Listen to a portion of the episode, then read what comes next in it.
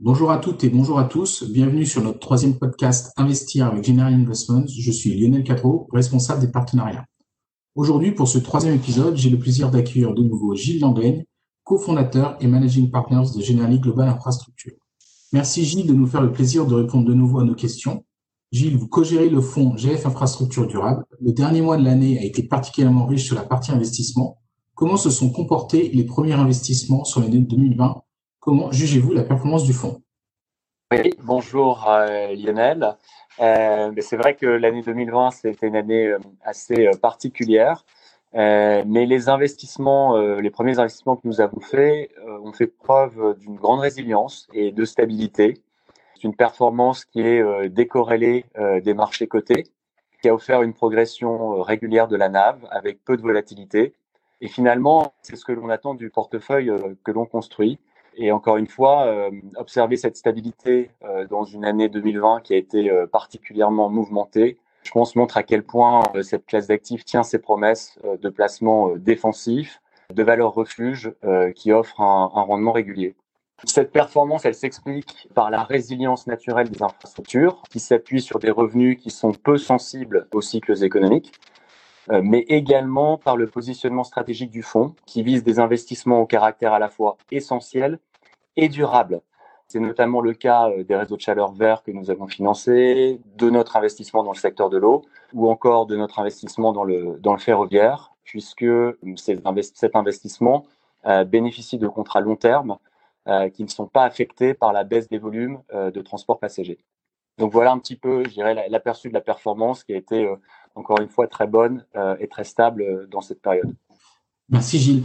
Euh, le mois de décembre a été marqué par euh, deux nouveaux investissements. Est-ce que vous pouvez nous présenter les deux projets que GF Infrastructure Durable a financés sur le monde en, décembre?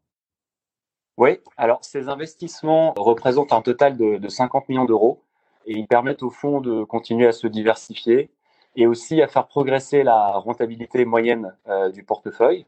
Et d'ailleurs, au-delà des, des 5% visés, puisque nous avons fait ces deux investissements en fonds propres, et les retours attendus sur ces investissements sont de l'ordre de, 7,5%, ce qui euh, amène le retour moyen euh, du fonds euh, aux environs de, 5,7%, donc, donc au-dessus de l'objectif. Donc ce sont des investissements qui ont été faits pour le premier dans les énergies renouvelables et le second dans le ferroviaire. Le premier investissement, c'est une prise de participation de 20 millions d'euros dans un portefeuille de projets éoliens en France. Alors ce portefeuille, il offre une grande visibilité euh, sur ses cash flows futurs, car d'une part, les projets ont obtenu les autorisations administratives euh, nécessaires à leur construction et à leur mise en exploitation. Et d'autre part, euh, ils bénéficient de tarifs d'achat d'électricité garantis. Et donc, encore une fois, ce sera un investissement qui sera très décorrélé du, cycle économique.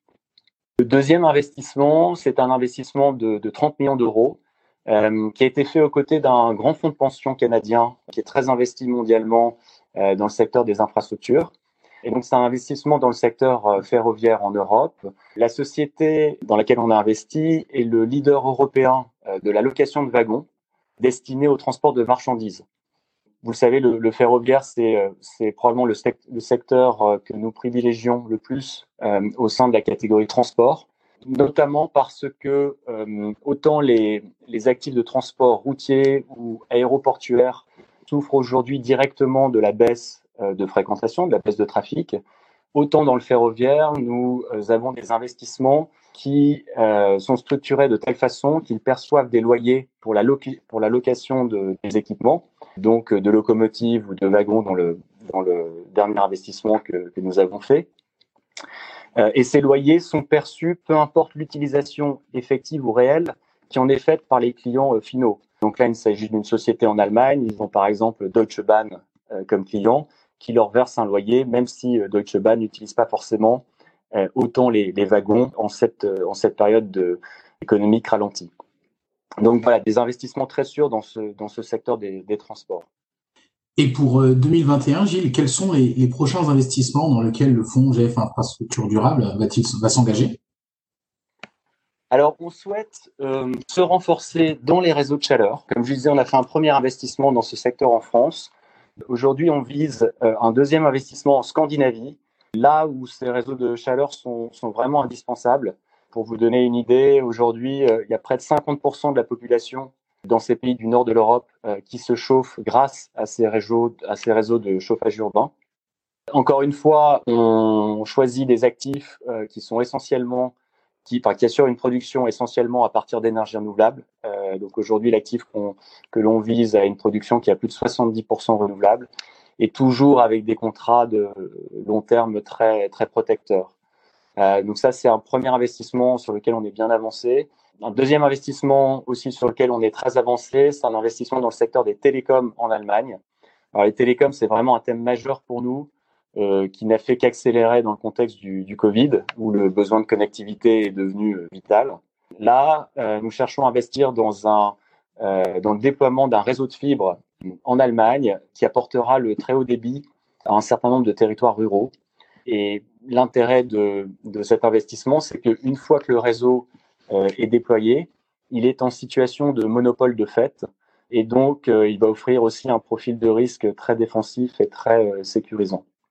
Et je dirais d'une manière générale, pour, euh, pour le, euh, les prochains investissements que l'on identifie euh, pour ce fonds, on va continuer d'investir significativement à la fois dans la transition énergétique et dans la transition numérique, qui sont vraiment nos thèmes majeurs. Merci Gilles pour, pour cette update de la stratégie d'investissement.